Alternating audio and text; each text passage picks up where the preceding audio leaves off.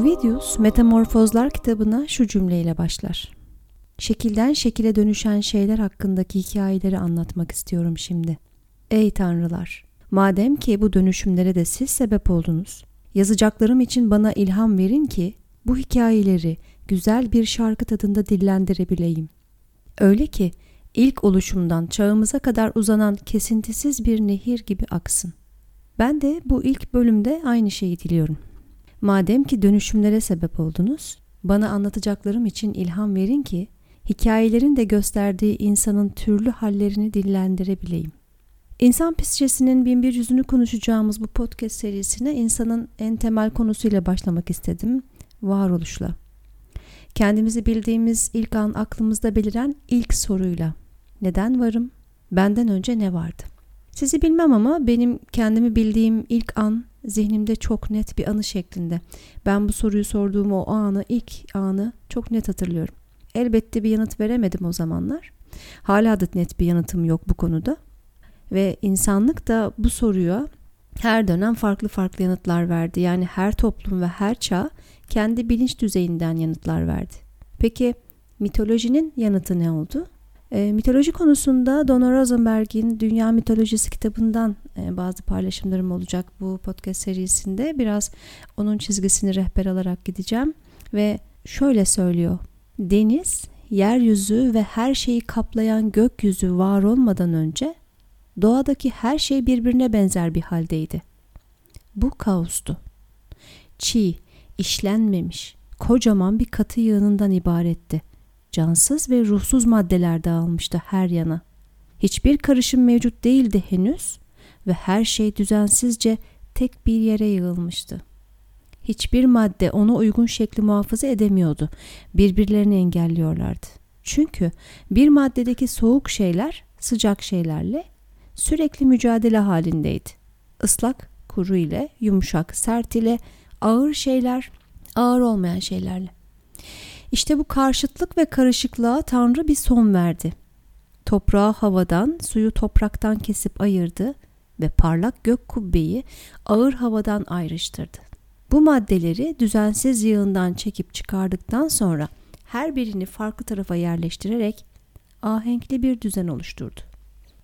Evet, bazen yaşamda her şey karışır ve kendimizi bir kaosun içinde buluruz. Hayat sadece karmaşık katı bir yığından ibaret görünür ve her şeyin cansız ve ruhsuz olduğunu hissederiz. Her şey anlamını yitirir. Çünkü anlam verdiğimiz her şeyin anlamı değişmiştir kaosla birlikte ve hiçbir şey olması gerektiği yerde değildir. Ve öyle hissederiz ki bazen bir daha düzene kavuşacak gibi de görünmez. Ve hayatımızda tıpkı bu başlangıçtaki kaos gibi birbirini engelleyen durumlarda olur. Çoğu zaman böyle zamanlarda dağılmış hissederiz. E, kendi şeklimizi muhafaza edemediğimizi, aslında hayatımızdaki hiçbir şeyin şeklini muhafaza edemediğimizi hissederiz. Yani aslında biraz kontrolü kaybederiz. Tıpkı o kaostaki gibi soğuk ve sıcak şeylerin, katı ve yumuşak şeylerin birbirini engellediği gibi biz de birbirimize engel olmaya başlarız. Ve aslında birbirimize engel olduğumuz insanlarla e, büyük karşıtlıklar olarak mücadele ederiz. Hepimiz sık sık yaşamışızdır bu karmaşayı ve hepimiz hayatımızın belli noktalarında hep o kaosun yarattığı duygulara kapılmışızdır.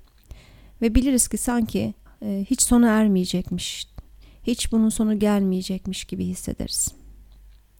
Ama tüm karmaşanın durduğu, fırtınanın bittiği, hatta tufanın bile dindiği bir an var. Hani tufanın sona erip de güvercinin o zeytin dalını getirdiği andaki sessizliği, o dinginliği hatırlarsınız. Ee, ben kaosun sona erdiği anın dinginliğini bu Interstellar filmindeki bir anda fiziksel olarak hissetmiştim. Hatta e, o anın duygusunu kendi içimde mühürleyerek onu kaynak haline getirmiştim. E, ne zaman içimde ya da dışımda bir kaos hissetsem e, gözümü kapatıp o anı hissetmek hep iyi gelir bana. Hangi andan söz ediyorum? Şimdi izleyenler hatırlar. E, dünyaya bir kaos hakimdir orada da ve dünyanın sonu gelmektedir. Buna dair işaretler görürüz filmde. Ve filmdeki kahraman da e, bir kurtuluş umuduyla uzaya gönderilir. e, fırlatıldığı roketin içinde atmosferin o tüm tabakalarını büyük bir mücadeleyle geçer ve her katmanda biraz daha zorlanır. Ve siz filmi izlerken o gerilimi, o yükselişin her tabakasındaki artan gerilimi hissedersiniz ve her zor anda roketten bir parça koparak aşağı düşer. Ve siz de ekran karşısında giderek gerilirsiniz. Tabii buna Hans Zimmer'ın orkestrası da katkıda bulunur ve müziğin şiddeti de sürekli artar, gerilimi artırır. Roketin ateşlenme sesini, kahramanın kaygısını, o zorlanışını, mimiklerine yansımasını, ayna nöronlarını sayesinde sanki o deneyimi yaşıyormuş gibi hissedersiniz ve beklersiniz böyle hap atladı, hap atlayacak, infilak edecek derken çok müthiş bir an gelir. Tüm sinemayı bir boşluk kaplar. Böyle nefes bile alınmayan büyük bir boşluk. Kahramanın o uzay boşluğuna düştüğü ilk anın müthiş sessizliği. Böyle mutlak sessizlik, hafiflik, süzülüş ve sizde de büyük bir dinginlik ve rahatlık yaratır. Çok etkileyici bir heyecan hissedersiniz ama aynı zamanda da o rahatlık hiç bitmesin istersiniz.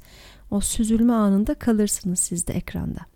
Ama biliyoruz ki çok iyi biliyoruz ve çok iyi deneyimlemişizdir hepimiz. Kaoslar bitmez. Yeniden yeniden tekrar tekrar gelir ve filmde de gerçekten kahraman o kaotik anlara tekrar tekrar girer.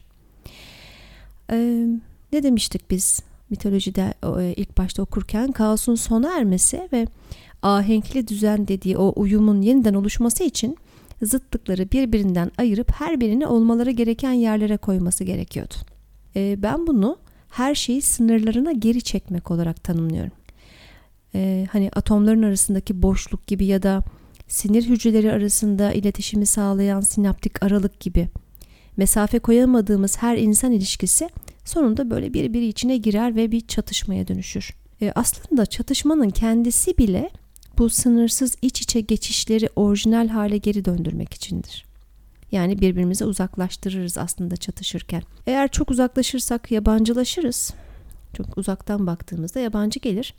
Ama hiç uzaklaşmazsak da birbirimize nüfus ederiz. Ve nerede başlıyoruz, nerede bitiyoruz bilemeyiz. Ama yeteri kadar uzakta durursak birbirimizi daha gerçekçi ve olması gerektiği gibi görürüz. Öyle değerlendirebiliriz.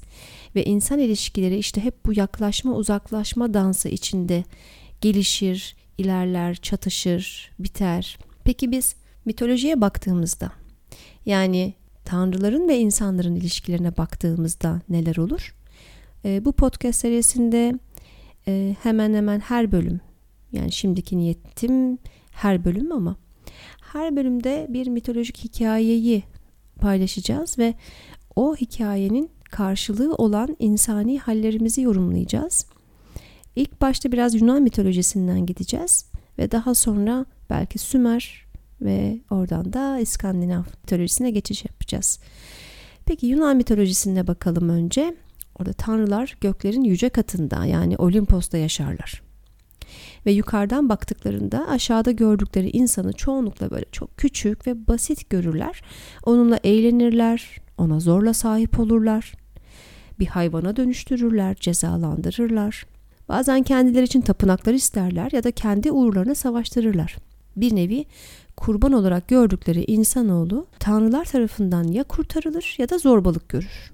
Peki gerçek dünyada da bir kurban görünce bunu bir kurtarış fırsatı olarak gören insanın arzusu nedir? Evet insanın arzusu Tanrı olmaktır. Birini kurtardığında büyük bir güç ve tatmin hissetmesi de bundandır. Çünkü birini kurtarmak bize ne kadar kurban olduğumuzu, ne kadar zayıf ve güçsüz olduğumuzu unutturur.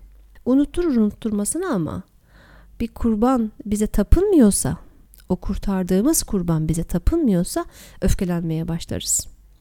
Yani ona karşılıksız yardım ettiğimizi söylesek de hep bir karşılık görmeyi içten içe bekleriz. İşte ben ona neler yaptım da o bana şu kadarcık şeyi çok gördü. Saçımı süpürge ettim ben sizin için ve sizin yaptığınıza bak. Yani bu cümleleri çok kere duymuş, pek çok kere de kullanmışızdır. Çünkü kurbandan yeterli karşılığı görmediysek biz de Zeus gibi şimşekleri göndermeye başlarız. Yani bir zorbaya dönüşürüz. Ya da kurban gördüğümüz kişi o kurban olma halinden çıkabilmek için bütün gücünü bizi yok etmek üzere harcar. O zaman da biz kurbana dönüşürüz. Yani işte kurban tuzağına düşmek tam olarak böyledir. Neyse ki mitoloji bize bu tuzağın binlerce yıldan beri var ola geldiğinin sayısız örneğini verir. Ee, ve bize has olmaması belki bizi bir nebze rahatlatır. Şimdi kaosla kalmıştık mitolojide. Zıtların birbirinden ayrılmasıyla düzene eriştiren e, Tanrı'nın daha sonra neler yaptığına bakacağız yine aynı kitaptan. Dünyayı, dünyanın katmanlarını yarattı. Rüzgarı dört bir köşeye yerleştirdi. Her şeyi belirlenen sınırlar içinde ayırmayı henüz bitirmişti ki uzun zamandır derin sislerin ardında görünmez halde duran yıldızlar gökyüzünde ışıldamaya başladılar. Ve hiçbir yer yaşamsız kalmasın diye yıldızlar ve tanrılar gök kubbeye yerleştiler. Sular içerisinde yaşam bulsun diye balıklara, yeryüzü vahşi hayvanlara yer verdi. Ve hava ise uçan kuşlara yaşam alanı sağladı. Eksik olan bir hayvan türüne daha ihtiyaç vardı. Daha ruhani yapılı olan, düşünme yeteneğine sahip ve hatta diğer yaratıklara hükmedebilecek güçte olan bir canlı türüne. Ve Prometheus, Titan Prometheus henüz oluşmuş olan, halen gökyüzü özü içeren dünyadan aldığı toprağı nehir suyuyla karıştırarak yoğurdu ve insanı tanrılara benzer bir görünüşte yarattı. Bütün canlıların başları öne eğik yeryüzüne bakarken insana gökyüzüne bakabilen bir çehre verdi. Ve hatta ayakları üzerinde dik durarak yüzünü göklerdeki yıldızlara çevirmesini emretti. Böylece insanın yeryüzündeki macerası başladı. Bu podcast serisinde insanın yeryüzündeki türlü macerasını, psişesini, psikopatolojisini konuşuyor olacağız. Ve her bölümde sadece ben anlatıyor, ben konuşuyor olmayacağım. Konuklarım olacak. E, hikaye anlatıcıları, psikologlar, farklı mesleklerden ve farklı ilgi alanlarından kişiler olacak konuklarım. Ve e, Prometheus insanı yarattıktan sonra insanın ilk adımlarını, dünyadaki ilk adımlarını konuşmak üzere de ikinci bölümde insana sosyolojik, fütüristik olarak bakan ve e, bir dreamer olan Kürşat Gürçay'la yapacağız ikinci bölümü. Bana e, merhaba et sibelşengül.com mail adresimden ulaşabilirsiniz. E, orada e, sorularınızı paylaşabilir ya da bir arkadaşınızın başına gelmiş başka bir insani hali anlatabilirsiniz. Ben de yer geldikçe, yeri geldikçe e, burada paylaşırım. Aynı zamanda Instagram hesabımız BABG Podcast. Bir arkadaşımın başına gelmişti'nin baş harfleri ve podcast. Buradan da takip edebilirsiniz. İkinci bölümde görüşmek üzere. Hoşçakalın.